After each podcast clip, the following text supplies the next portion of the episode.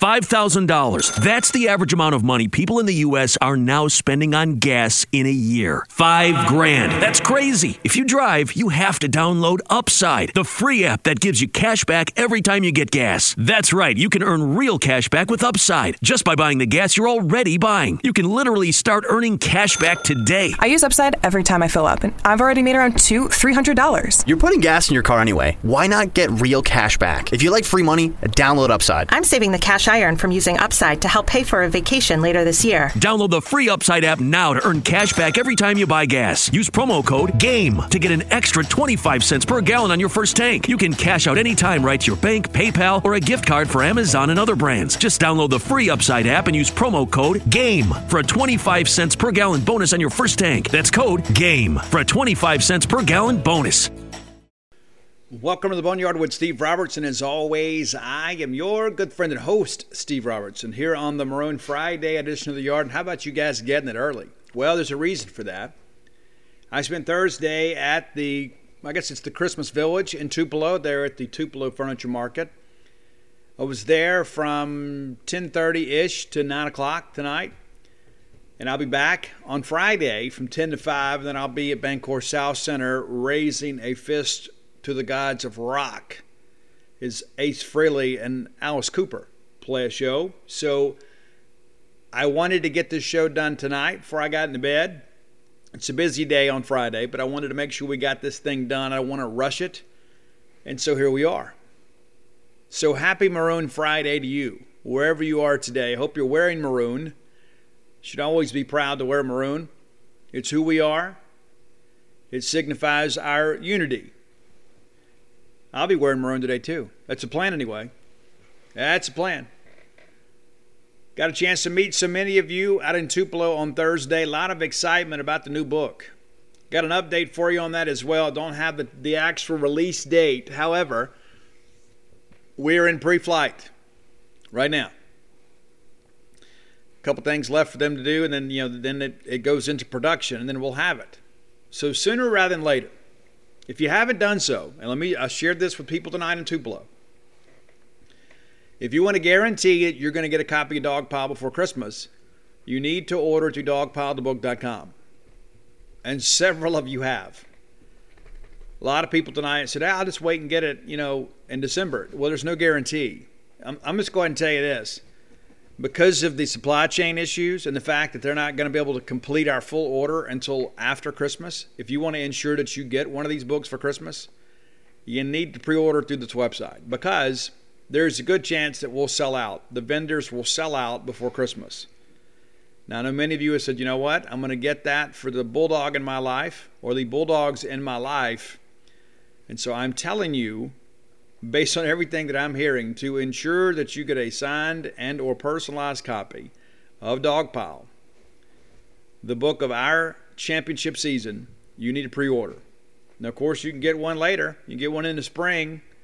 You can come to a game day signing or something like that, and, and I'll, I'm happy to sign it for you. But if you want it under the Christmas tree, if you want Santa to bring it to the little munchkins in your life, you need to act today and pre order that book.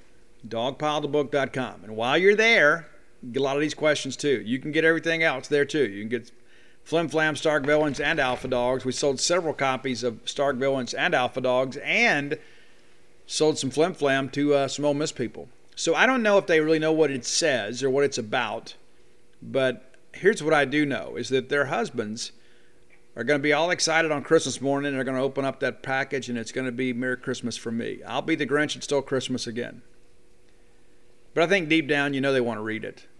You know they do. Especially, especially since they're winning now, right? They want to go, let's just go back and read it now. If they're not so angry anymore. If you're looking for Blooms of Oleander, many of you are, sold several copies of those over the weekend. You can find that through your local bookstore or Amazon.com, booksamillion.com, BarnesandNoble.com. Some big news out of Starkville here uh, on, in the last 24 hours. The illustrious president of Mississippi State University, Mark Keenum, has had his contract extended for four more years, out to 2025.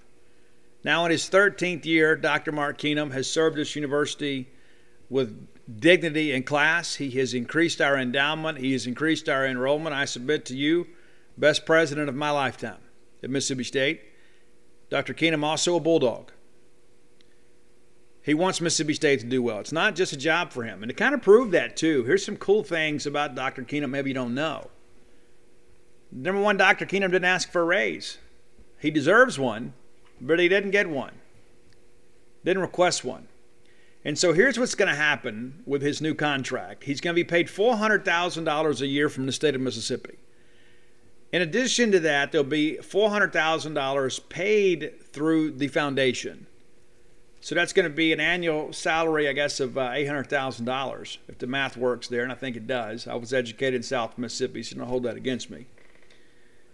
But, uh, you know, the, despite the fact that uh, Mark Keenum didn't ask for more money, they gave him more money. And here's what he's going to do. This is the thing that I think it says a lot about Dr. Mark Keenum. Again, shows the that Mississippi State is in great hands. So last week, as his contract was being considered by the IHL board, Dr. Keenum wanted to make sure that some things were known. And I quote If I fulfilled the obligations set forth in the provision, it would be my request that the Foundation Board of Directors, after determining an appropriate amount, use a majority, if not all, of this incentive for scholarships. While I know any possible action on the retention incentive item is several years away, I wanted you all to know of my desire to make this investment in our students. I appreciate the fact the Board of Trustees wants to see the strong momentum we have at Mississippi State continue in the years to come. I also appreciate the confidence they have placed in me and look forward to continuing to work with them and all of our many stakeholders. That's outstanding. Now, of course, the foundation board of directors are the ones that came up with the additional $400,000. So rather than pocket that money, rather than blow it at a casino, rather than get a bunch of tattoos, Dr. Keenum says, you know what? I don't need that scratch. Take that money and invest it in more scholarships for our students.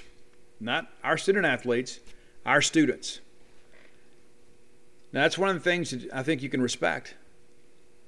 Not only is the guy giving great leadership, he's giving back to Mississippi State. You know, one of the things, too, when we got Dr. Mark Keenum, we also got Rhonda Keenum. So it was kind of like we got a power couple sitting there in the president's mansion on campus. And I don't know that there's anybody out there that can argue against the fact that Mississippi State is headed in a very positive direction. Now, yeah, there's ups and downs in athletics, but when you begin to think about you know your alma mater, your school of choice, your team of choice, I don't think that an argument can be made that Mississippi State is not headed in a very positive direction. You know, one of the things that impressed me the most about Dr. Mark Keenum um, and, and I heard this. So, you know, I got a chance to take the recruiting trip, you know, my oldest daughter, and uh, who will graduate this spring as a computer engineer. Very, very, very proud of her. Matter of fact, it's her birthday weekend. So if you're if you know my daughter Audrey, please tweet her or text her and tell her happy birthday. Friday is her birthday. She came by and dropped off uh, my granddog with me to take care of while she celebrates with her friends this weekend. But I digress. But I took that trip, you know, got a chance to see some parts of Mississippi State that I was unfamiliar with. You know, and then to be honest with you, at the time, Audrey was uh, leaning towards going to Southern Miss. And a lot of that, too, is not necessarily an indictment on Mississippi State by any stretch of the imagination. But this is where Dad lives. You know, Dad lives here, so it's like, hey, I want to kind of get out on my own and kind of be independent and have some freedom, and I respect it. So she was going to go to Southern Miss. My mom is 30 minutes down the road in Columbia Miss, right there on Highway 98. I got some good friends down there that uh, in the hospitality industry that said, hey, you know what? She's got a job as long as she wants it. So it was all taken care of. You know, grandma's down the road, so if you just need somebody to go love on you a little bit, you can go see her. You got a job lined up, got a full scholarship, and the Southern Miss people, I'll be honest with you, when we went to that visit down there, I was absolutely amazed. When we uh, had a chance to go to the Honors College, at, like we're halfway through the regular tour, right? And they come up and said, "Hey, Audrey has uh, you know another tour after this." So we go to the Honors College, and everybody in the Honors College was in the lobby waiting for her, and then they all clapped. Knew her by name. I was blown away. And then one day, I'm sitting here at home And I get a text from Audrey that says, you know, hey, Dad, I think God wants me at Mississippi State. I can't imagine not going to Pine Lake. I've made so many great friends here in Starkville. So next thing I know, she's meeting with Dr. Mark Keenum. Mark Keenum, as busy as he is, took some time to meet with Audrey and said, Hey, we want you to be a Bulldog. Gave her a cowbell. We took the tour. And one of the things that I learned during that tour was some things, a dream of Dr. Mark Keenum's to help Mississippi State do their best to try to curtail world, world hunger. That rather than continuing to kind of ship supplies to some of the recess and remote countries in Africa, he goes, Hey, why don't we breed and cultivate a fish that can be self replenishing in those waters in Africa? Now, I don't know if we have achieved that goal yet or not, but I admire the ingenuity of one Mark Keenum to say, you know what, let, rather than put a band aid on the problem, let's find a permanent solution to the issue. Let's try to end world hunger. It's incredible. And so I want a guy that has that type of vision not just for Mississippi State as an you know an institute of higher learning, but as a research university that can bring real and meaningful change to the world. And again, I'll never forget the fact that Dr. Mark Keenum took time out of his schedule to sit a young college bound student down and said, Hey, listen, I understand you want to go to Southern Miss. We want you here at Mississippi State. We weren't 10 seconds out of the office. And Audrey says, Daddy, I'm going to be Mississippi State Bulldog. I'm going to be a Bulldog. Now, of course, when her younger sister Mia, when when she was going through, and I'm to I'm to be proud dad here for a minute. You know, she had opportunities all over the country, and uh, you know, for those of you that don't know, my daughter Mia Robertson, who I love dearly, love both of my girls with all that I have. She's won back-to-back national championships. She's actually won three national titles for Mississippi State University with speech and debate. I've talked about that sometime on the show before. And right now, she's ranked number one in the country again. But she could have gone anywhere to college. And she said, You know, Daddy, I don't know where I'm going to end up going to law school, but I want to be a Mississippi State alumnus. I want Mississippi State's brand on me wherever I go. I want to be a Bulldog. And so there wasn't a lot of you know discussion to be made about all that. And, and, and she got recruitment letters from everywhere. Well, I think a 32, a 33 on the ACT, a perfect 4.0 student. I mean, she's brilliant, if I do say so myself, but I also have the documentation to back it up. And shortly after she enrolled, I got a phone call from Rhonda Keenum. And she says, "You know, Steve, we have we have valued her as much as we have a five-star football recruit. Now, the Keenums don't owe that to me. It's just who they are. And so when I think about some of the things that happen at other institutes of higher learning around the country, I mean, you read about, you know, there's all this malfeasance and things like that. I know in my heart and in my soul that Mississippi State has exactly who we need to have in the president's office. And that I know that the Keenum family is leading Mississippi State in a very positive direction. And again, those are some things that uh, you know Mark Keenum and Rhonda Keenum they didn't really put it on Facebook. You know, they didn't go out there and make some release. They did those things out of the kindness of their heart because they want the best students to be at Mississippi State. And I can tell you this that both of my girls are extremely proud to be Mississippi State students, and they will pay their alumni dues, and they'll be Bulldogs forever. And it is uh, the dream, I think, of every father you know, for their kids to to attend Mississippi State and not just to attend, but to have a great experience. I don't just mean socially, but a great educational experience. I cannot say enough about the experience my girls have had at Mississippi State. And I've got, a, I've got a young man that'll be enrolled in Mississippi State here in about 18 months. And so I share these things with you, even though they're of a personal nature, not to shine any light on the fact that, you know, my girls – have done well at Mississippi State. But to show you that we have an administration that cares about all students. Does Mark Keenum care about football? You know he does. He was a junior college player, loved Mississippi State football his whole life. But you know, it's not just about football, it's about everybody. And at the same time, too, this is one of the things, too, when, when Mia, you know, got ready to enroll at Mississippi State, I had some people that said, you know, I can't wait to see what Mississippi State does for her. And without a moment's hesitation, I said, you know what I'm excited to see? I'm excited to see what she does for Mississippi State. And so it has been an incredible experience, and it is one of the proudest moments of my life as a father to, to tell you that both of my girls have done exceptionally well at Mississippi State. And uh, Audrey, uh, of course, registered for her final semester of, of classes and uh, called me crying on the phone because it's about to be over. It's about to be over. She's going to go into the workforce. And she will go into the workforce incredibly equipped and incredibly well trained because of this great engineering department that we have at Mississippi State. And I think sometimes we take that for granted.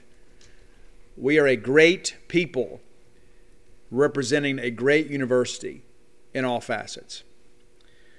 Let's take some time to thank our good friends at Bulldog Burger Company. I plan to be there once I get back from Nashville. I'll be uh, headed to Nashville on Saturday, of course. We'll spend the weekend there and watch the Titans and the Chiefs play. Excited about that, man, aren't you? The Bulldog Burger Company, like I, I tell people, you know, it's one of the places that I feel most at home. And I've been there a lot. I've ate there a lot. You know, we had the Bulldog Burger Challenge, the Boneyard Bulldog Challenge. We did that a while back, few years ago. And like once a week, I would go eat a different hamburger and come back and give you a review. And then some other of our fans went and did it too. You can't go wrong at Bulldog Burger Company. You just can't. I've never had a bad meal there. I've never had a bad experience there. I've never had a bad server there. It's always top shelf. And it's because of the fact that it's owned by a, a company that has served the Golden Triangle so well for so many years. And now Bulldog Burger Company has expanded. Brand new location there, Lake Harbor Drive, there in the Richmond Flowood area. Of course, the original, the flagship, right here on University Drive in Starkvegas, and then of course Gloster Street there in Tupelo. My friend Bo Lacey hit me up and he goes, Hey, next time you're up here, let's go to Bulldog Burger Company in Tupelo. I'm glad that people equate me with them because they are quality. You'll be glad you went in there and checked them out. Have the spring rolls for dinner. Have them as an appetizer. You'll be glad you did. It'll get you going. Then have that great restaurant quality hamburger. Top it off with some bread pudding or a chocolate shake to go. There's a winner all the way around. Bulldog Burger Company, the place where people go to meet. M E A T. All right.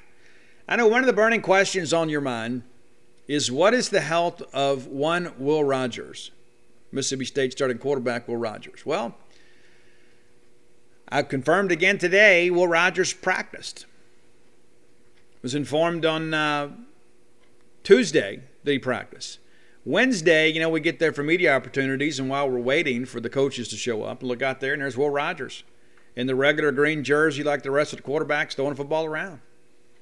And so, do I think he's 100%? No, I don't. Is he close enough? Yeah, I think so. So, yeah, as I mentioned on Monday, we do expect him to play. Don't believe this is a serious injury. Again, i again, not expecting him to be 100%. But one of the things that I think it's important to understand too is, you guys, Will Rogers is a very, very tough kid. I had somebody share with me today, you know, he's got a lot of the same attributes of John Bond. You know, that he is the leader, wants to be the leader. And I was told privately that late in that ball game against the University of Alabama last week that Will's walking up down the sidelines before we take an offensive possession, telling everybody, "Hey, we're fixing to go put one in the end zone." Now we didn't, but I want a guy that believes that. I don't want a guy that's quit. I mean, if we had a quitter at quarterback, we'd lost the Louisiana Tech game. If we had a quitter at quarterback, we'd probably lose the Texas A&M game. And so while there are some things that Will Rogers can do better, there are some intangibles with him that I think are immeasurable. And if people say, well, you know, Steve, his arm strength is, you know, maybe not elite, you know, that's probably fair. In this offense, I don't know that it always has to be. But there are times he's let some balls hang up on him, and there are some times that some, some coverages has confused him. Alabama really got to him a little bit. But at the end of the day, Will Rogers is a winner. You know, Dak Prescott's a winner too.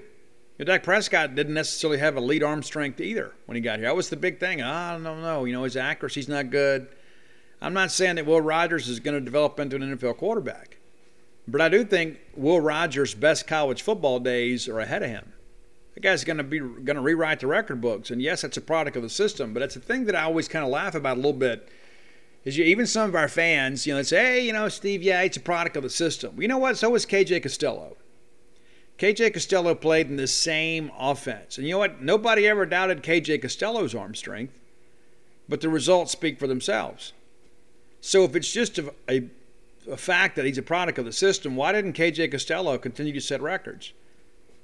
Because long before he got hurt, he was struggling in the system. This is a veteran. This is a senior a guy that had an NFL grade on him. And so now we make a change. And let's not forget this time last year, many of you, including myself, were clamoring for a quarterback change and say, hey, let's put the kid in there. Let's put in Will Rogers. And what does he do? He leads Mississippi State to a win over Vanderbilt. It's a closer ball game than it had to be. We got off to a great start, and then we kind of went in the lull a little bit. And so that's the thing that I think about sometimes. Is like we get so you know caught up in all this stuff, and it's like I've shared many times that you know, the most beloved player on our campus is the backup quarterback, and it kind of always has been. And to be honest with you, Will Rogers is without a doubt our best option at quarterback. And I've read some things and I hear some things, and sometimes I think, well, maybe I don't have any sources. Maybe maybe I, maybe I'm just going to practice, you know, during the fall camps, and you know, maybe I'm going to media opportunities. Maybe it's all just for show. Because apparently there's some other people out there that say, hey, you know, well, this kid's not doing well. And, you know, that's not what my people tell me. You know, and it's just like, well, you know, we're seeing the same thing we saw in camp. And it's, you know, you, didn't, you didn't see it in camp because you didn't go. You know, Will Rogers, for better for worse, you know, is a guy that is playing before he's ready. And the same guy that you guys praised against Texas A&M, or the same guy you know you kind of you know, shamed a little bit after Alabama. And I've, I've said on this show twice this week already. You can't make an objective evaluation of Will Rogers or Mississippi State against Alabama. You just can't. Not to mention a very refocused Alabama that understood they had no margin for error, and the fact that they cooked up a brand new defense to try to confuse us a little bit, something they hadn't shown on film in at least three years. Not to mention the talent differential, right? You know, It's like we say, oh, we got to recruit better, and then we say, hey, we're just not talented enough to compete with Alabama. Well, you kidding me? What have they had the number one recruiting class? What, what four the last five years? Yeah, they're going to be more talented. They are. And scheme only gets you so far. It really does. It doesn't, it doesn't matter how much you or I believe. It really doesn't. We can believe all we want. We can start a campaign, a hashtag, and we can wear a bunch of shirts, and hey, we believe. You know, your players have got to believe. I believe they believe in the system. I just don't think they believe they could beat Alabama, and it showed. Let's talk Brandon Ruiz. I'm told that'll be a game time decision. You know, like it was last week. And it worked out pretty well last week. He was three for three, and of course, uh, looked like he kind of re-injured himself later in the ball game. So we'll see. You know, we'll see. Your Brandon Ruiz is a very, very talented kicker. You know, so we'll kind of see how things progress. Now, outside of that, you know, unofficially, I'm told we got a clean bill of health. There's always some guys a little bit you know banged up this time of year. Always. That's just college football in the SEC. You know, I mean that's just kind of how things work. But the reality of it is we're in pretty good shape. You know, I would love for Will Rogers to be 100%. And I think whatever he lacks a little bit in health, he'll make up for with toughness because that you know that's just kind of who he is. You got to be tough, man, to play in the SEC. You do. You got to be even tougher to succeed in the SEC. I want to look at a couple things here with you guys just to kind of share. Bulldog fans, rodeo season is here. That's right, the Dixie National Rodeo. Get ready to roll, man. And uh, I remember being a kid, that was like the biggest highlight for us. My grandmother would get us tickets every year, and me and my brother would wear our cowboy outfits. We'd put our boots on, have our chaps, our vest, and we'd go up there, and just in case one of the cowboys got a little bit scared to get on a horse or a bull, we were willing to do it. Yeah, for sure. Guys, boots aren't just for going out to a country western bar and doing a little boot scooting. Maybe you got a little Texas two step in your game. Tecovas can make you look better than ever. Absolutely. And here's the deal, too. That's the thing the versatility of Tecovas is you can wear them somewhere nice or You can live life where you don't go gently. That's what Tecovas does for you. Yeah, it's a rugged, handsome boot. It's my favorite boot brand, and it should be yours too. Be sure and check them out. Tecovas believes in Western for all people, and you can feel that when you go into their stores. When you walk in, you'll be greeted like family, offered a boot shine and a drink, and maybe even an adult beverage if you prefer. And you can get custom fitted for a new pair of Tecovas boots. You can get custom leather stamping or branding, whatever you need to make it feel somewhat individual. Look up your closest store at tecovas.com. But if you can't make it to a store, Tecovas delivers the most premium quality and most comfortable Western goods right to your door. Visit tecovas.com. That's T E C O V A S.com. And you know what, partner? Point your toes west. Today's podcast is brought to you by NerdWallet's Smart Money Podcast. What's the best way to help you and your finances thrive? The answer can be overwhelming with all the financial misinformation out there. Fortunately, you can turn to NerdWallet's objective finance journalists to set things straight and help you make smart decisions with your own money. The nerds have helped me get smarter about things like planning for my tax bill so I don't dread April every single year, managing finances with a partner without causing a breakup putting away more money for retirement since I'm not going to do this podcast forever. Sorry, folks. And also boosting my credit score since good credit is like a real life cheat code. Saving for an emergency fund because life is like a good movie. It loves a good plot twist. The nerds also explained the real impact that the latest financial headlines could have on your life. Weekly financial check ins with smart money help you spend more time doing what matters and less time worrying about what doesn't. Let NerdWallet's trusted experts untangle today's web of financial misinformation. Listen to NerdWallet's Smart Money podcast on your favorite podcast app. Future you will thank you. Here's some things. Cumulative season statistics. Looking individually here, Dillon Johnson is your leading rusher right now with 173 yards. Jo'quavious Marks 161. I just think Jo'quavious is going to have a big ball game this weekend. Now, there was some news made earlier this week about J.J. Jernigan being top of the depth chart. Listen, guys, J.J. is still the third team running back. That the depth chart is for entertainment purposes only, and it, the reaction to some of this stuff is kind of comical. I mean, honestly, and this is no disrespect to J.J. Jernigan. It's a guy that's worked really hard and has earned everything that we've given him. I mean, he absolutely has. But Dillon Johnson and Jo'quavious Marks will continue to carry the load for you. It's not like there's been some big jump. It's not like we, you know, got a secret weapon we've been holding back. And again, JJ plays hard for us. So I'm in no way being critical of him, but nothing has changed at running back. Will Rogers has played six games with a quarterback rating of 138. He has thrown every pass that Mississippi State has put into the air this year 250 completions and 339 attempts, five picks. Three of those came in the last ball game. Still completing 73.7% of his passes. That's down a little bit. You know, there was some miscommunication last weekend. You know, like he and some of the receivers just couldn't get on the same the same wavelength. And I think some of that too is because of that fresh look that Alabama gave us. Kind of confused us. You know, there's a lot of option routes involved in this, and the receiver sees one thing, quarterback saw another, ball still's incomplete. Will's got 14 touchdowns, 2,162 yards, long of 43. Makai Polk continues to be your leading receiver, though he didn't have a big game against Alabama. 53 catches for the year, 489 yards, averaging 9.2 yards per catch, four touchdowns. 81 yards per game. Jo'quavious Marks and Dillon Johnson, second, third on the list. Austin Williams, fourth leading receiver, second among wide receivers, 26 grabs, 266 yards, 10.2 yards per catch. He is, you know, he steady Eddie is what they call him. Got the one touchdown. Still think he got shorted one. Jaden Walley is beginning to kind of get back on track, and uh, actually averaging a little bit more than Austin Williams. One less catch, same number of yards, averaging 10.6 and four touchdowns. And the fact that he's a little more involved, involved in the game plan, I think, is great. Malik Heath leading the regulars with 11.2 yards per catch. And that's just being big, physical, and strong and being able to break through some tackles. 22 grabs, 246 yards. I'd be honest with you, I'd be happy if we got it to him 8, nine, ten times a ball game. I think he's a guy that can be a game breaker for us. I really do.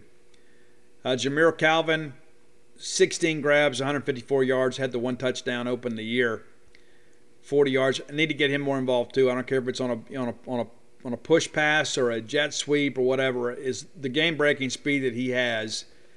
I think we can make some things happen. Again, I'm not you know second guessing here. Tulu Griffin needed to see him more involved as well. 13 grabs, 136 yards, 10 and a half per reception.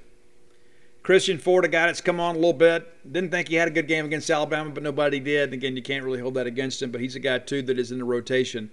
We haven't seen Ra Thomas in a while.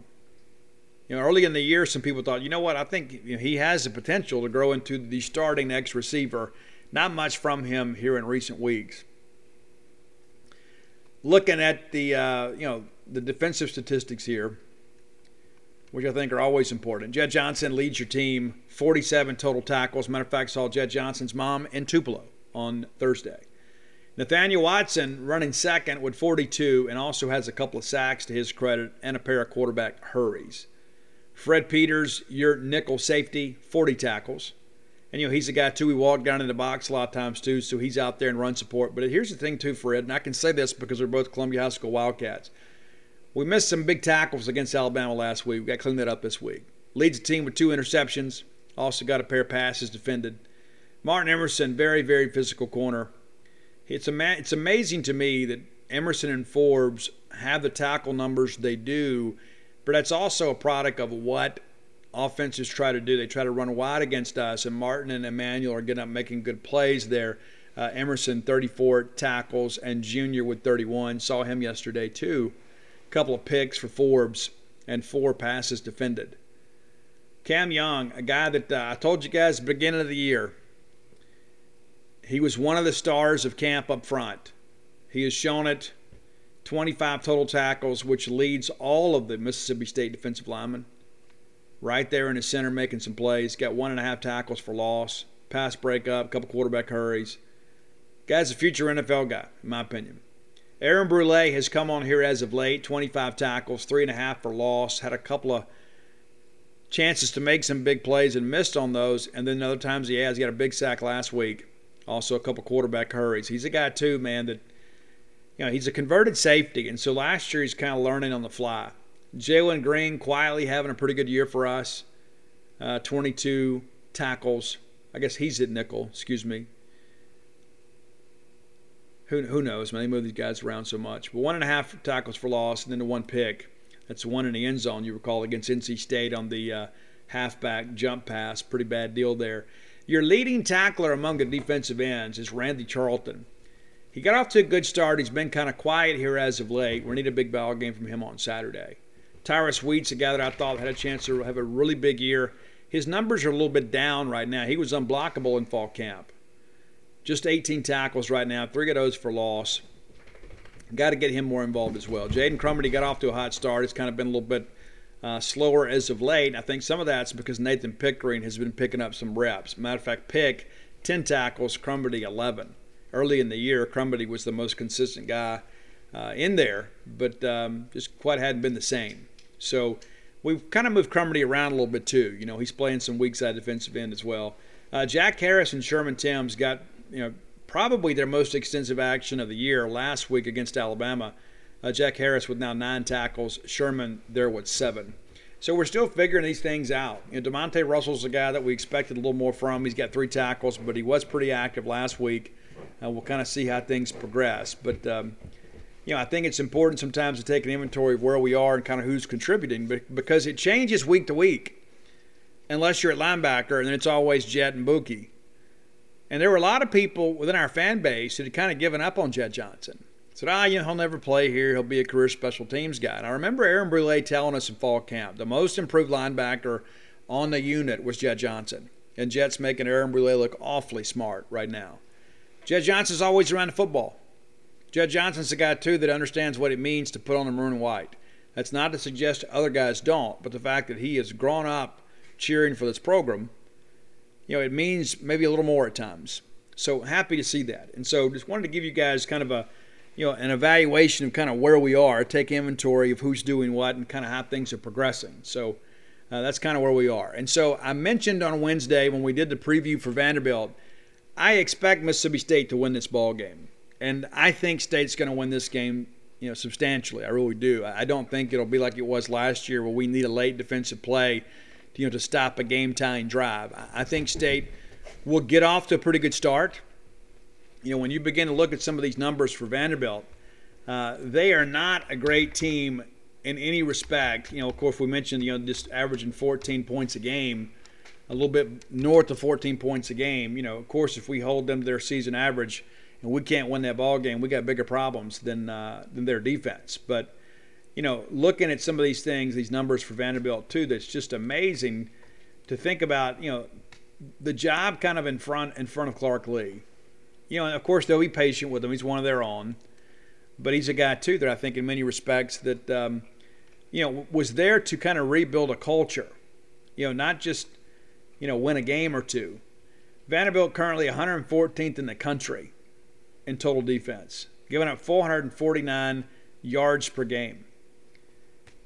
That's a lot. Giving up 29 touchdowns. Excuse me, give 30 touchdowns. Or 29, yeah, they give a return too. But yeah, they're, they're not doing well. There's not really thing you look at here and say, you know what, hey, we got something we can kind of hang our hat on. Just not really the reality of that situation. You know, for Vanderbilt. You know, looking at, you know, scoring defense. You know, you don't you don't have to look too far from the bottom to begin to kind of find those guys there as well. 112 scoring defense, allowing 34 points a game. We discussed when we, on our preview that um, you know that they they are kind of equally inept on both sides of defense, you know, rushing and passing. But you know we don't run it a whole lot. Yeah, but when you kind of look at the uh, you know the, the pass defense, it's 105th in the country. Now, to kind of put that in perspective, too, because I think, you know, it would be one thing if you're playing a bunch of air raid teams or a bunch of teams that just kind of, you know, the run and shoot or whatever, you know, it just, which that used to be really popular years ago. Uh, everybody thought that was going to just kind of revolutionize the game, and eventually it ran out. But, um, you know, when you look at their schedule this year, you know, they have played behind substantially. I mean, you go back and look, I mean, you know, Georgia and Florida you know, they win those games 62 42 to nothing. You know, they weren't throwing the football late. They're running the football and salting the game away. And many of these games have been rather lopsided.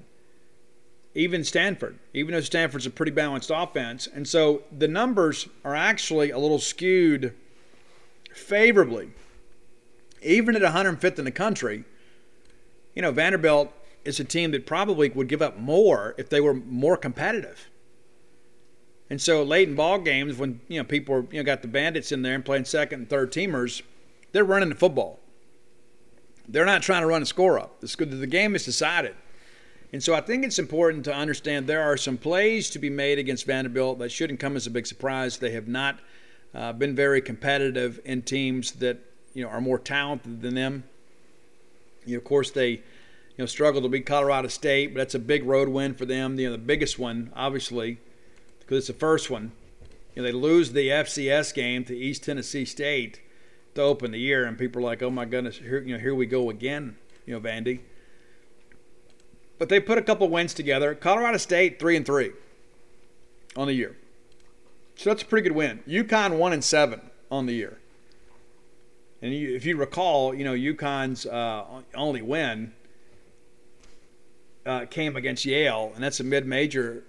You know, that's a that's a 21 15 win over Yale. It's pretty crazy to look at that. They even lost to a winless UMass team here a couple weeks ago. And so, uh, you know, Colorado State, you look at and say, you know, hey, that's that's not a bad win. You know, not a great win. But when you're Vanderbilt, anytime that you can beat a team that's still in contention for, for a bowl game, that's pretty good. Now, I think it's also important, too, we're going to get their best shot. You know, Mike Wright's a quarterback. I'm sure they put in some wrinkles for him. He is a guy they do a lot of design quarterback runs with. And so as I asked Zach Arnett and Jeff Phillips, you know, how does that change things? Well, it changed things a lot. You know, Kenny Seals was kind of a statue back there. He is more of a traditional pocket passer. And so the fact that we get the benefit of watching a South Carolina game, because Mike Wright started that game last week, kind of gives you an idea of how they want to utilize him as a dual threat quarterback. So it's not like we're just kind of coming in this thing blind we reviewed those stats on Wednesday. But I think in the end, you know, what you've got to do is kind of what Jeff Phillips said is you, you know you got to kind of make the pocket collapse around him. If you come at him, you know, with linebacker blitzes and bring front side pressure, the next thing you know, he's just going to tuck it and go. So you got to make sure you get him on the ground, which probably means pressure from the backside and also to kind of some pocket uh, awareness on the defensive side. Is that you have to kind of keep him in the pocket and make him distribute the football, completing about 50% of his passes. And so again, I think State wins the game handily. I think the line is still around 21. I could see a 31 to 10 type ball game. I think State wins this game, three scores or more. You know, if we go over there and don't play well, you know, we're going to let them hang around a little bit. I just don't know if they have the offensive acumen to really make us pay. So if we can avoid the non-offensive touchdown, if we can avoid the scoop and score, the pick six or punt return, you know, I think State's going to win this game. I think they're going to win it handily, and I think we're all going to feel a whole lot better about life on Monday just because we're going to be four and three. And we're going to you know, kind of clean cleanse the palate a little bit too. And granted, it's not a good Vanderbilt team, but a win is a win. And when you know, when you're battling for bowl eligibility as Mississippi State is, this is one of those games, along with Tennessee State, that everybody says, you know what, those are two we've got. We got to pick up one somewhere else. So let's go take care of business on Saturday. Next segment of the show is Top 10 List brought to you by closewithblair.com. That's close, C L O S E, closewithblair.com. If you're looking to refinance your mortgage or looking to perhaps get into a mortgage, maybe you're looking to buy a home for the first time, Blair Chandler is the way to go. Blair Chandler, a longtime friend of mine, friend of the show, friend of Mississippi State. I believe in doing business with Bulldogs whenever I can. Blair Chandler is definitely that. Season ticket holder in multiple sports, has a place here in Starkville. Kind of a ball game retreat for he and his family. And here's the thing too. It's not I don't want you to do business with Blair just because he's a bulldog. I want you to do business with him because he's a bulldog that gets things done. In the top 1% close ratio in the country. Not just in the state, not just for his company, 1% in the country. Works for Fairway Mortgage, not a fly by night subprime lender. One of the top five mortgage companies in America. And here's the thing, too Blair tells me this is the time to refi. Rates are down, and in this economy, you never know what that's going to mean. You never know what's going to happen. You know, who knew that we'd be in the, the economic situation we're in right now six months ago? And so rather than wait till it's too late, go ahead and make a move today. Go to closewithblair.com. And if you're a Boneyard listener, if you mention to Blair that you heard about Blair on the show, and many of you did, and even if you didn't, even if you heard about Blair earlier and you just hadn't utilized his services yet, mention it anyway because if you tell him that you're a Boneyard listener and say, hey, I'm one of the cool kids, Blair, like you, I listen to the Boneyard, he's going to pay for your appraisal. A lot of fees, a lot of expenses that go along with conducting the closing of a mortgage. It's about a five and five to six hundred dollar value. So text, call today, approach him in any way possible, email him, let him know you're a Boneyard listener, and he's going to give you the the Ken Folks discount by paying for that appraisal. Blair's phone number 601 500 2344. Again, 601 500 2344. That's his number. That's on his pocket right now. And so you hit him up and he will respond. Uh, you're, you're, going, you've got the insider tip here.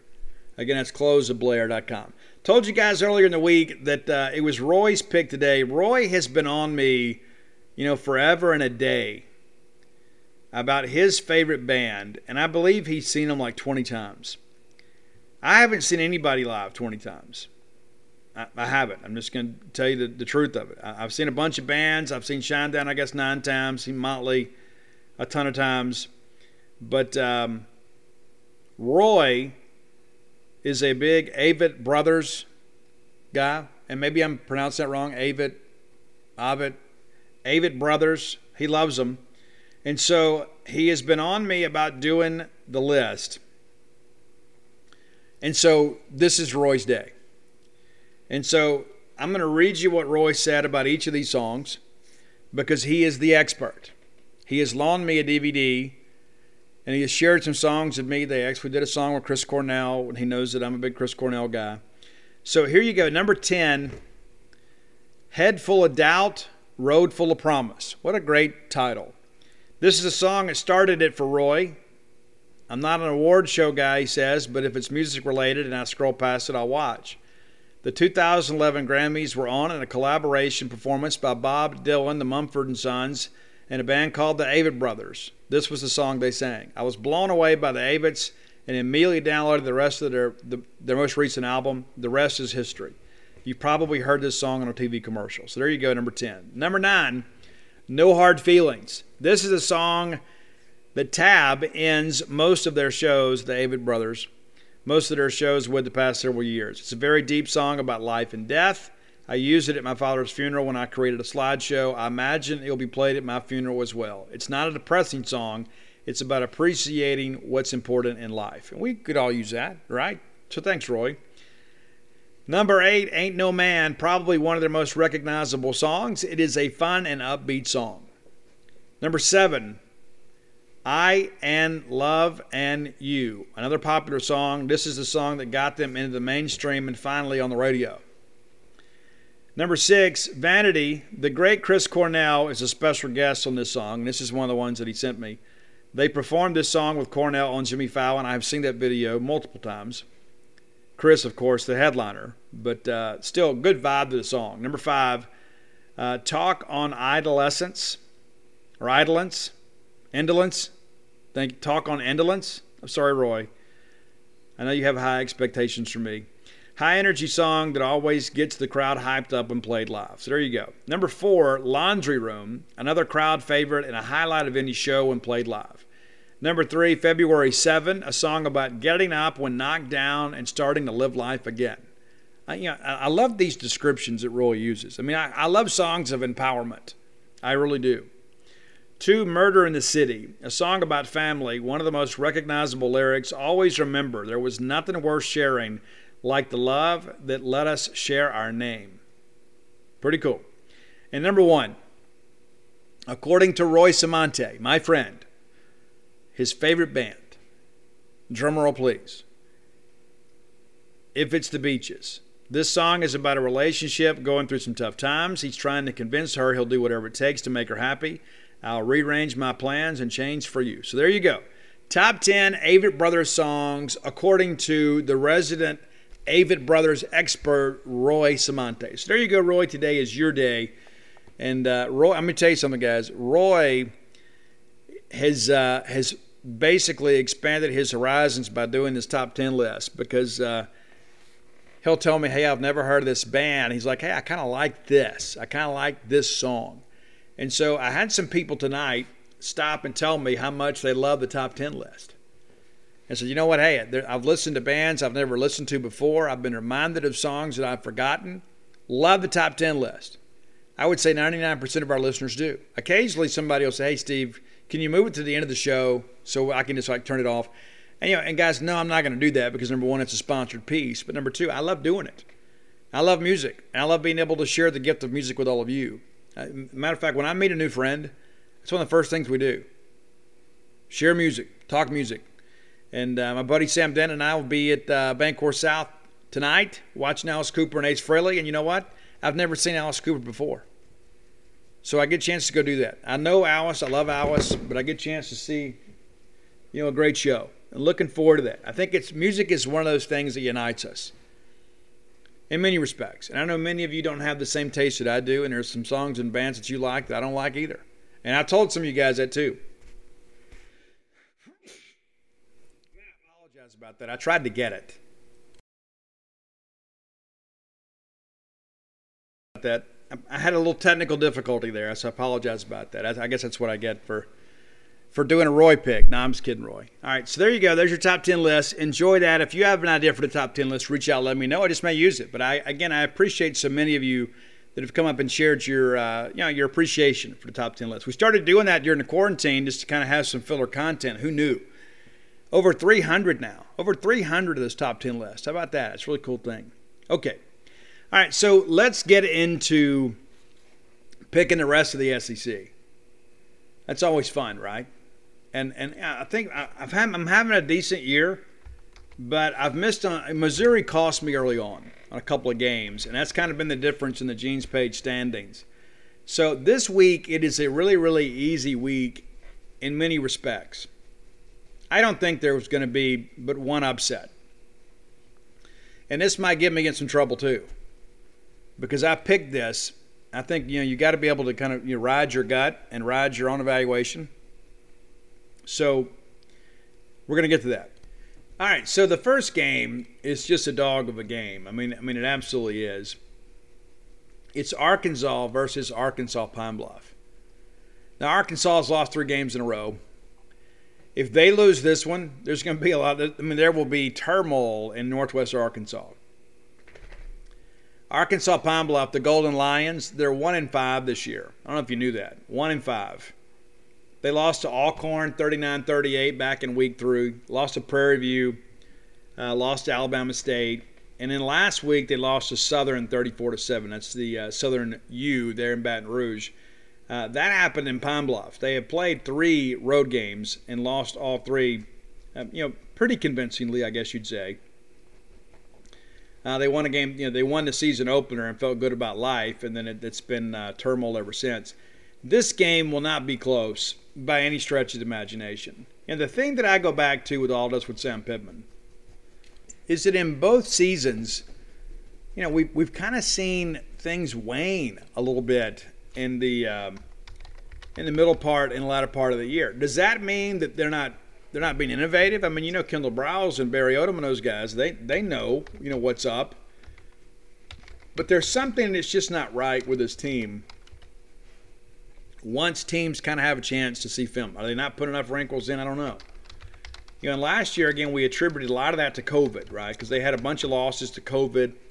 Even Sam Pittman, he sat out a game, you know, during quarantine, that sort of stuff. And so, you know, looking back at that 2020 schedule, you know, they open up and they play Georgia really close. And then Georgia puts it on them late. Then they beat us at our place, and I'm still mad about that. I know you guys are as well. And, and as bad as that game stunk, it was all on us. We drove down the field and threw picks and couldn't finish drives. We had, of course, the pick six, proved to be the difference in the ball game. Well, then they go to Auburn and should have won the game. You know, that's when they had, you had the spike that wasn't.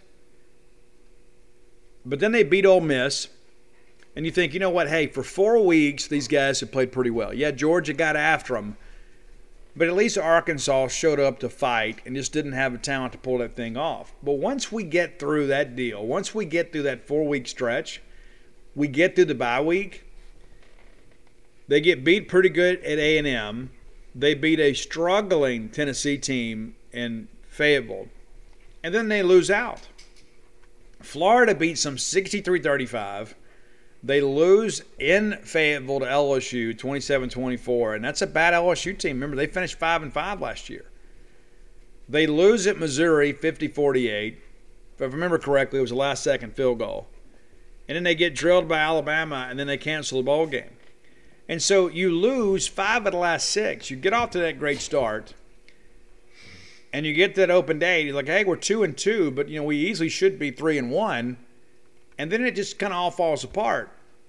Are we seeing that again this year? I mean, those are the things you kind of begin to ask yourself. You know, how does this happen? What what happens with this team once other people get a chance to scout them a little bit? They begin the year four and zero oh this year. They've lost three in a row. Now they'll play Pine Bluff and they'll have the bye week and then they'll come in here, and that's a little bit concerning for us, right? Because you know, they're basically going to get two weeks off. They'll win big this weekend. They'll rest starters in the second half. They'll be a fresh team when we go up there and play them. We're not, we're not playing here. We played there last year. So we got to go up there and play them. And that's one, too. They look a little bit vulnerable. You know, so I think we, I still think that's a winnable game for us. But when you look at how the schedule lays out, maybe not so much. And they'll feel a lot better about themselves having kind of gotten off the schneid a little bit. And they'll be okay. They'll say, hey guys, we're five and one, five and three now. So we're one win away from bowl eligibility. When you look at the rest of the schedule, though, I don't know that there is a sure win after Pine Bluff. Because after the bye week, they get the Bulldogs, they go to Tiger Stadium, to Bryant Denny, and then they get Mizzou. And Mizzou, of course, is a defensive optional team, but that you know that they won the game last year 50-48.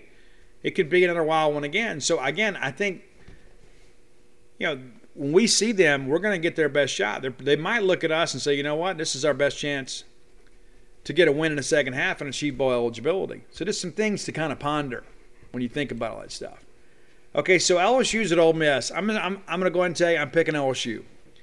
And I know I picked against the Rebels the last two weeks, and I don't feel bad about those picks. I respect the fact that Ole Miss found a way to win those games late. I don't think Ole Miss won because of the officiating against Tennessee. I think Ole Miss won because they made more plays. Do I think the officiating was bad in that game? I do. But I don't think it was necessarily one way. I do think the scoop and score should have stood. I thought the explanation on that was ridiculous. But LSU can run the football. LSU could not run the football earlier this year. And now all of a sudden they have figured some things out. Now, Ed Orgeron, as you guys know, is a line of scrimmage coach. This is a guy that understands you got to win in the trenches. A guy that's done a great job over the years putting together great defensive fronts that have in turn put a lot of guys in the National Football League. I don't know if they have a ton of those guys this year. But on the offensive line, they have really struggled, but they figured some things out last week. Now, what's interesting to me, Ole Miss, 109th in the country in rush defense. Now, granted, they played Tennessee last week without their best player, running back, but they're 109th. Don't you think Ed Orgeron's thinking, you know what? This is my final kiss to Ole Miss. Ole Miss putting together a great season. I mean, get the makings of a great season. Still got some difficult games to go. But if I'm Ed Orgeron, I can be a fly in the ointment. I mean, all this, speculation about my job is over. Hey guys, this is our final run together. Let's go get to a bowl game together, take a nice trip, be done with it. I mean, I, I think it, had they not fired Ed Orgeron, there was a chance that they could quit on him. Well, I think now that it's all behind them, they can just go relax and play football. You don't have to get any questions about you know the future of your your job or your career. You know you're getting $17 million. Ed Orgeron's not going to quit either. Ed Orgeron's a guy that you and I both know he wants to stick it to Ole Miss. And I suspect that they're going to. And I know that LSU's missing a bunch of guys uh, on defense, so this will be a barn burner of a game. I just don't think that that LSU can be stopped against that bad run, run defense of Ole Miss. Now, of course, we'll probably have some fake injuries to try to slow things down when LSU goes tempo. But I think an angry Ed Orgeron with nothing to lose is the most dangerous guy. We saw that last year. You know, how many of you guys thought LSU would beat Ole Miss last year? I mean, were, LSU was three and five. Excuse me, four and five. Now, granted, they just come off a win over Dan Mullen. Well, they just done the same thing again. So all of a sudden, these guys have some confidence. So you know what? We figured out the running game. I think they're going to win the ball game. I think Ole Miss, uh, and again, and maybe this is wishful thinking. You know, I'll be honest with you. Uh, I don't think Ole Miss is done losing ball games. And I know people say, "Well, you know, they scored 21 points in Alabama, and we didn't." You know, that, you know, here's the deal. That game wasn't close, man. I mean, don't don't don't be swayed by that nonsense. But so they get LSU, and then they go to Auburn, and uh, that is going to be interesting. I mean, uh, it's a winnable game for both teams, but it's going to be interesting. And then Liberty, of course, visits Ole Miss, and and and Kiffin will will, will beat Hugh Freeze to death. I'll be shocked if Liberty's in that ball game. And then A and M goes to Ole Miss, and I like A and M in that game. And then Vandy's at Ole Miss, and then they come here. And so, yeah, I, I think they're going to drop a couple of games. But uh, yeah, Ole Miss in a good position right now. And again, I think they're learning that hey, we have the ability to win.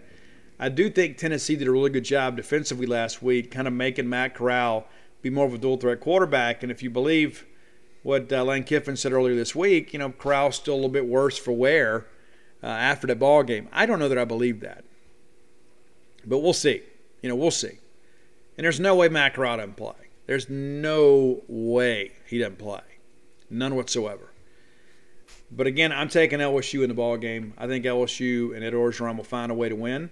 And again, maybe that's wishful thinking. Uh, Tennessee at Alabama uh, I don't think that this is a close ball game by any stretch of the imagination. Uh, I think Tennessee folks, you know, the old timers remember the Johnny Majors days and that kind of stuff, and you know they think, oh, you know, this is going to be great. No, it's not. It's not going to be great.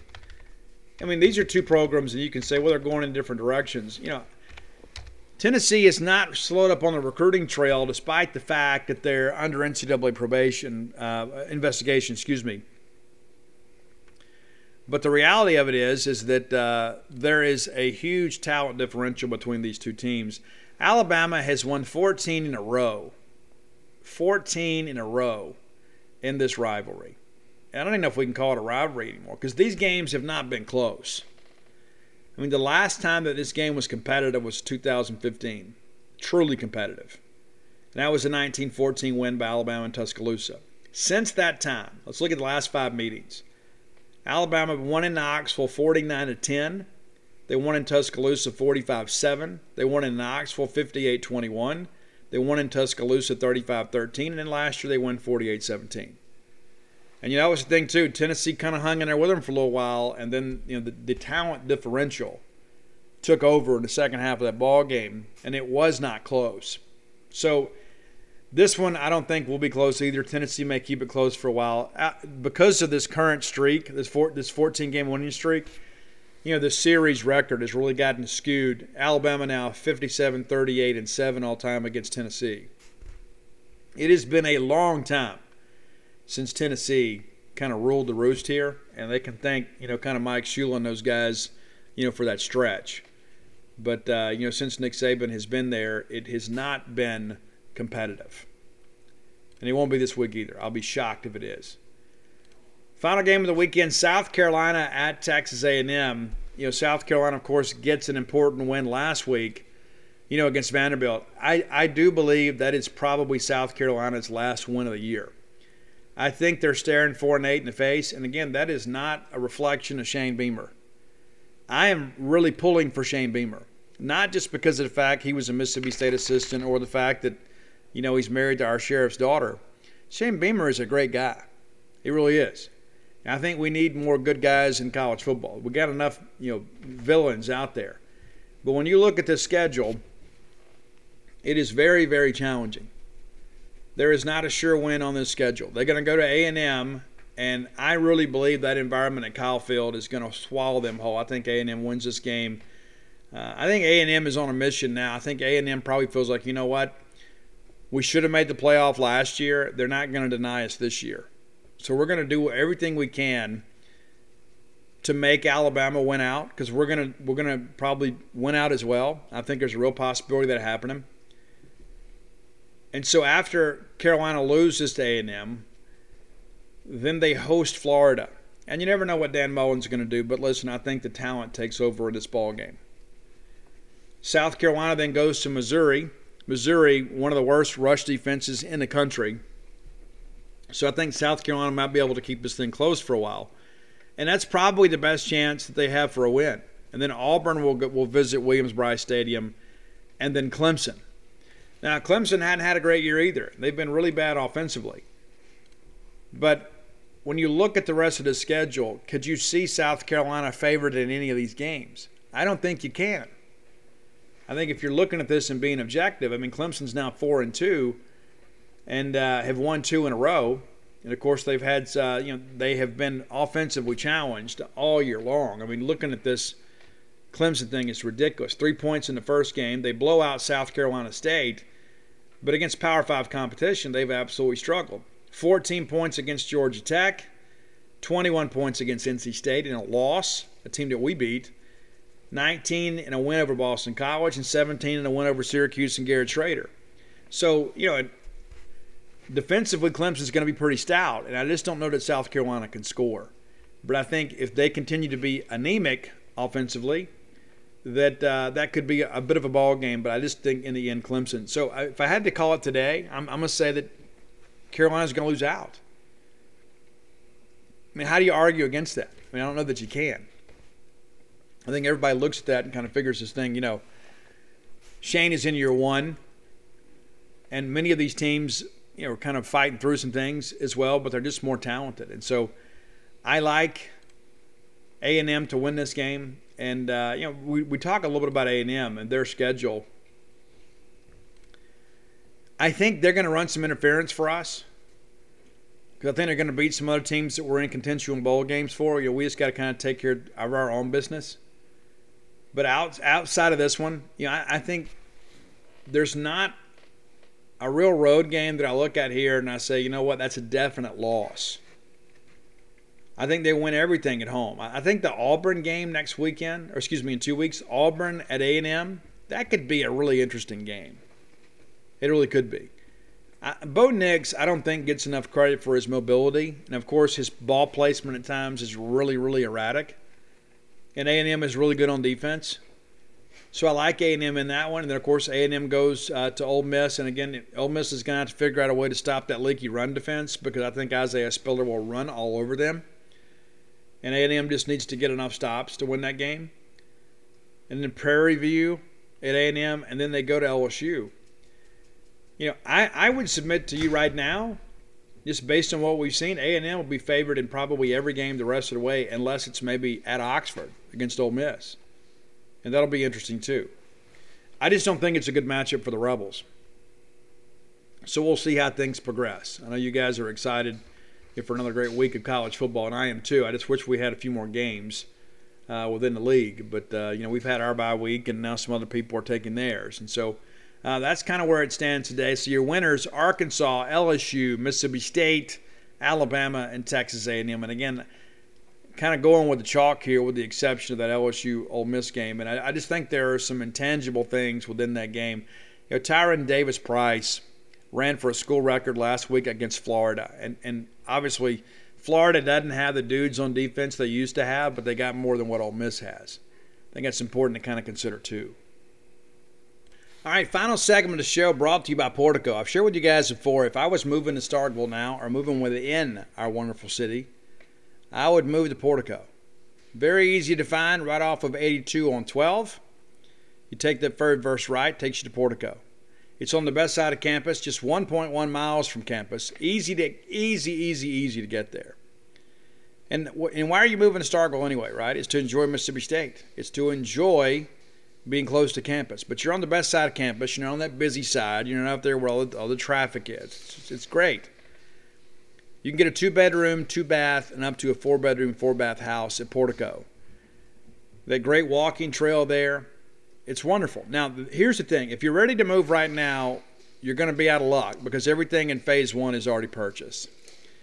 But there are three lots that have been purchased in uh, phase two and the best thing about that too is you get to pick your lot and then pick your house plan. You, you're involved in that process.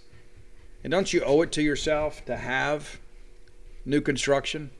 Whether it be an investment property, whether it be your ball game retreat, whether it be your primary residence, you get some say in that. And you're dealing with people that are invested in Mississippi State, that are invested in Starkville. One of the great guys on that residential development group is Brooks Bryan longtime friend of mine, a friend of yours, man, a diamond dog that robbed a home run against the University of Washington to send us to Omaha. The, the picture's out there online if you want to go see it. And I understand, uh, according to his lovely wife, it's framed in their living room. It's like poster size, like they've made a mural on the wall. And who wouldn't? One of the biggest catches in Bulldog baseball history. So give Brooks a call, and he'll fill you in on the details and kind of get you going. I think many of you, you know, many people say, "What, Steve? I'm not ready to do it today." Hey, go ahead and get some information and kind of be prepared for when you are ready to make the move. And you better make it sooner rather than later, because just like Phase One, Phase Two is going to sell out. There's no question about it. Brooks' phone number 601 416 8075. Again, 601 416 8075. And you know what? If you're looking for a home within the greater Starkville area and your real estate agent hasn't mentioned Portico to you, you might want to, to suggest it to them. You might want to suggest it to them. It's so new and so fresh. I think some people may think, well, you know, we're just going to go out here and go look at South Montgomery. You know, and, and it, listen, a lot of great neighborhoods and a lot of houses out there. I wouldn't want to have to fight that traffic. I left, I fled Baton Rouge to avoid traffic and I don't want to find that any in Starkville either. So, Portico, very, very easy access. Uh, you know, as I mentioned, to, to get to 25 and 82, so you know you don't have to go out there and, and fight that traffic on 12 uh, to get to Walmart. There's a neighborhood market kind of conveniently located there for you. So here we go, Portico. Make it your next move.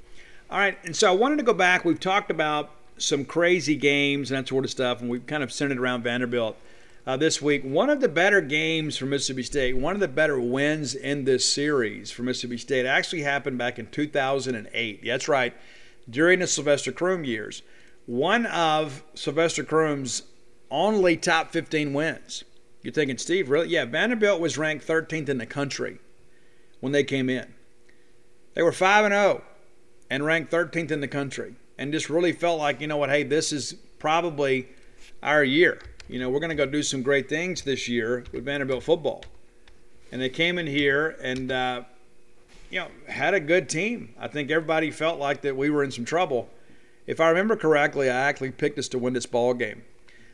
They begin the year with the 5-0, 5-0 record, and then once we beat them, they kind of you know hit the schneid a little bit there. And next thing you know, it's a five and four deal. They beat Kentucky, and then lose a couple more and uh, win their bowl game, but finish the year seven and six. Uh, Music City Bowl champions. They got to stay home and beat Boston College at their place, but um, Bobby Johnson did a really good job. Uh, and so that third number 13 ranking was the first time that Vanderbilt had been in the AP poll since 1984. 1984. And it's like you go back and look at these earlier ball games. You know, they they beat Miami of Ohio at their place. They beat North Carolina, who was ranked 24th. They beat Rice, and then they beat Ole Miss, which you know that again that's the rivalry. And then they the big win for them was they beat number 13 Auburn in Nashville 14 to 13. And that's what kind of got people excited. Uh, and they moved up from 19 to 13, so they get ready to play us. And a lot of people are like, hey, well, you know, they'll, they'll go in there and kill Mississippi State. And it was not a great year for us. It wasn't. We, you know, we go four and eight. That's the last year of, uh, you know, Sylvester Croom. But at this point in the season, we were really, really, really struggling. You know, we lost Louisiana Tech, we beat Southeastern, and then we had the, the, the memorable three to two ball game with Auburn. We lose at Georgia Tech, we lose out at LSU. So we had lost three in a row and really not shown much life on offense. Tyson Lee did some things in relief uh, at LSU that kind of people say, well, you know, maybe we've kind of figured some things out, you know, with Tyson Lee at quarterback. And what, what, does Tyson do? But he comes out and leads us to a, uh, a top 15 win. So let's kind of get through that. We actually got down in that ball game and uh, found a way to get back in it. Scored 14 points there in the second half uh, to take the lead. And even in that ball game, one of the things I remember too is that we just we never really felt out of it. It, it never looked like Vanderbilt was better than us. And uh, Chris Nickson was a really, really good player, uh, for sure. Really, really good player. And so, yeah, I guess you know it's it's one of those crazy things too that Vandy had some athletes, despite the fact they hadn't had a lot of recent success. And this was a team which kind of all kind of came together. They had some veteran guys and some leadership, but seven to three at halftime, and so you think we're just kind of one play away here. You know, we're just you know, we're just kind of ready to go. Um, and what's interesting too is you know we had that three-two ball game, guys. This game was three nothing with about two minutes to go in the first half, and then Vanderbilt punched in took the lead. But in the second half, State kind of figured some things out. Tyson Lee with a big game, uh, found Brandon Henderson for a touchdown for four yards out to give State a 10-7 lead. De'Mon Glanton, you may remember we had some really good safeties on that team. You know, Derek Pegues, De'Mon Glanton, uh, Keith Fitzhugh. We had some guys that could really, really play. And De'Mon Glanton came up with a really big pick in the fourth quarter that set us up inside the red zone. And then Christian Ducre scores, and it is a 17 to 7 ball game. You feel like, okay, we're in good shape. We're up two scores here in the fourth. Late in the ball game, they bring in Mackenzi Adams, who was you know, kind of the guy that uh, kind of fueled the comeback against Auburn. And lo and behold, Adams kind of catches fire against us too. Put together a good scoring drive, and uh, they score. Jeff Jennings scores to make it 17-14 with just over eight minutes to go in the ball game. Now we couldn't do anything with it, and we ended up having to punt. And then one of the smallest Bulldogs of the era made the biggest play of his Mississippi State career. He didn't finish his career here, but he was a little linebacker named Carlin Brown from Lincoln High School down in Tallahassee, Florida, kind of a hotbed for recruiting.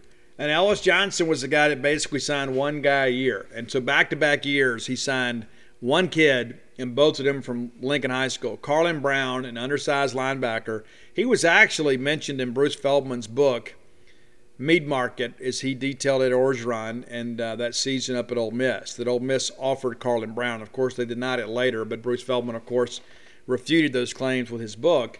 And then the next year, Ellis Johnson went in and signed a defensive lineman named Kirkland Gaines, who eventually did not qualify for us. But those were Ellis's contributions to Mississippi State recruiting efforts. And then Carlin Brown makes a pick late in the ball game with 3:18 to go at the Vanderbilt 24, and we basically just kind of ran the thing ran the thing down. And uh, there was a possession play late, and Tyson Lee found Brandon McRae uh, to move the chains, and eventually gave us a chance to solve the thing away. So Tyson Lee goes 12 of 22 uh, for 81 yards. We grounded out 166 yards on the ground. Anthony Dixon runs for 107 on 27. Ducre then goes for 40. And so, again, it wasn't a great day offensively by any stretch of the imagination, but we found a way to win. We found a way to win the ball game. And those are the things, you know, at that time, wins were very precious for us and difficult to come by. And lo and behold, Sylvester Croom beats a, uh, a top 15 team, you know. And kind of looking at some of these notes, too, was kind of interesting, too. Mississippi State held Vanderbilt to only seven first downs. That's the lowest total since we held Auburn to seven back in way back in 2000. MSU defense uh, held Vandy to 107 yards of total offense. Only 62 of it passing. Pretty pretty incredible to think about that. Mississippi State ran the ball 50 times. That marks the first time a state team rushed for 50 more times since 2007. That was when we beat Kentucky. Brandon Henderson recorded his first career reception and touchdown in the third quarter with a four yard reception from Tyson Lee. Pretty interesting. Adam Carlson's first quarter field goal moves him into eighth place, Mississippi State history, with 36 field goals attempted. Anthony Dixon's 27 rushes for 170 yards moved him into ninth place at MSU in rushing yards. Blake McAdams, you remember him? When I think of Blake McAdams, I think of that big punt against Auburn. You know, we went down to Auburn and beat them and Blake had an incredible punt. We were all backed up, and he found a way to get that ball off. I still don't understand it. I've thanked him several times. Blake punted seven times in this ball game for 203 yards. Crazy. So here are a few things of note too, as we'll move on here. Here's some quotes from uh, you know, Sylvester Croom. First of all, I'd like to give nothing but kudos to Vanderbilt for what they've done up to now and what I hope they do the rest of the season. To me, they're everything that's good about college football, the way their coaches coach, their players play, and I wish them nothing but success the rest of the season. I think Bobby Johnson is an excellent coach. He's got my vote for Coach of the Year for sure. I'm proud of our players because they won, but I'm more proud for the men that they are. When we started this football season, I knew we were in trouble because I knew we did not have leadership. I did not know how much character we had, and I wasn't sure that if we were a team because I hadn't seen it. Last year was last year, talking about 07 when we went to Liberty Bowl and won. And until I see it, I don't know what we've got. In a lot of ways, the way we have started has served us well. We've taken a lot of criticism for some things of our own doing, and others they just happened. But the thing I'm most proud of for them for is they did not turn on each other or their coaches. They withstood the criticism and continued to work each and every day we had our sixth best practice of the year this week, dating back to last spring, over these past two weeks, excuse me. Their attitude was magnificent. They were very physical in practice. They came out and showed that today. We are not the same team we were at the beginning of the season. They are not the same people they were at the beginning of the season. As happy I am with the win, I'm more proud that what they have been through the fire and came out better men. We'll enjoy this 24 hours and get back to work and get ready for the next one. Now, that was basically the highlight of the season for us absolutely the highlight of the season. You know, that, that was our second win. We did manage to get a couple more. We lose in Knoxville 34 to 3.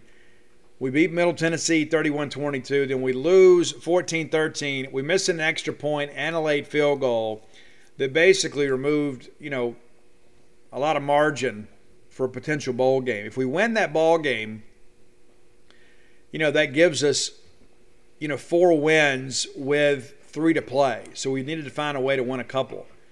We lose that ball game, Then we lose at Alabama 32 to 7. We find a way to win on senior day against Arkansas to give us our fourth win, which would have been win number five. And then we had that dreadful day, that Friday after Thanksgiving, where Ole Miss beats us 45 nothing. And I'll be honest with you, that is the only game in my life, Mississippi State game, that I have left early. I was sitting in the stands, and I wasn't going to sit there and watch those guys celebrate. It was a miserable day. Jevan Snead, Mike Wallace absolutely carved us up. You remember Brandon McRae had that horrific injury. I think in I think the only highlight of the day for me is we put Chris Relf in the ball game late, and he ran over Jamarca Sanford and just kind of stood up and looked at him uh, as if to say, you know what, I don't care what the score is, you ain't punking me out. Uh, so yeah, Chris had some moxie, but um, that was the end of Sylvester Croom era, and of course, I think that's again the highlight of the season is that we beat a number 13 ranked Vanderbilt. That proved to be by year end really not be for real. They ended up being a, pretty mediocre team, but at the time, it was a very significant win for us, and I think it was more of a relief to win that ball game than it was a joy to win it. Just because it's like we can't lose to Vandy. And we didn't. We didn't. And so I commend those young men that were part of that victory. A lot of those guys, a lot of those names that I mentioned, you know, outside of Anthony Dixon, you know, you didn't hear a lot about those guys. You know, Tyson Lee, of course, was the guy that came to Mississippi State as a walk-on. Basically, he took a leadership scholarship, uh, you know, to get here. After he put together a couple good years there at Itawamba Community College, and so Tyson uh, also did some work with the Bulldog Club. Everybody loves Tyson Lee, right? Everybody does. So glad he was a part of that, and I uh, just wanted to share that with you. Of course, many years when Mississippi State and Vanderbilt have played, Vanderbilt has not had really great teams. This is not a great Vanderbilt team, but that said, they will come up. They will play physical. I just think in the end, the athleticism of the Bulldog team is going to be too much to overcome. Uh, we got to win this game. It would be great if we could win it with some style points, just to kind of let us all feel a little bit better about life. We really don't need to go up there and struggle. And while a 14 to 13 ball game still counts as a win. In many respects, it would feel like a loss. We really need to go up there and play well and uh, kind of see some semblance of kind of getting back to that form we showed against Texas A&M. And again, a lot of it's going to depend on the health of Will Rogers. And again, he's practiced all week. I was told earlier in the week that it was really a kind of a minor issue and he would be good to go. I've seen the video like all you guys have late in the fourth quarter. He was wincing and in a lot of pain. Uh, he's had a lot of treatment this week, and uh, you know, we again we, we fully expect him to come out and play well on Saturday. Well, that's going to do it for today. I would be remiss if I didn't tell you. I had multiple people at the uh, Christmas Village thing in Tupelo today ask about Stark Villain shirts and hoodies. Easy to find, starkvillains.com. They don't sell them at Campus Bookmart. Maybe they will at some point, but you can order them direct and have them shipped directly to your home, starkvillains.com. And listen, hey guys, thanks so much for your support of the Boneyard and buying all the books. Man, I love it when you guys come by and visit and uh, we get a chance to kind of talk about the Bulldogs. And uh, yeah, it's the thing about long events like on Thursday. You know, things starts at ten in the morning, and ends at nine at night. You know, we've got plenty of time to visit. You know, Friday will be a little bit busier day, but listen, if you're out there, if you're out and about, come by, say hello. I'm happy to talk and visit and talk some Bulldog sports with you. And then, of course, I'll be headed to Alice Cooper and Ace Frehley, and then uh, Vanderbilt to cover the ball game. And uh, so we'll have a good weekend. And then uh, I'll be back with you guys on Monday, and hopefully we're celebrating the great Bulldog uh, victory. And again, it is kind of a light schedule in the SEC, so kind of pace yourself a little bit. You probably have to go outside of the conference because uh, we've got a couple games that I think are going to be kind of dogs of games. But I think, again, that LSU Ole Miss game could be really, really exciting. I hope our game is not exciting in any way whatsoever. I think we go out there and take care of business. And, um, you know, I, I don't want any drama in the fourth quarter for sure.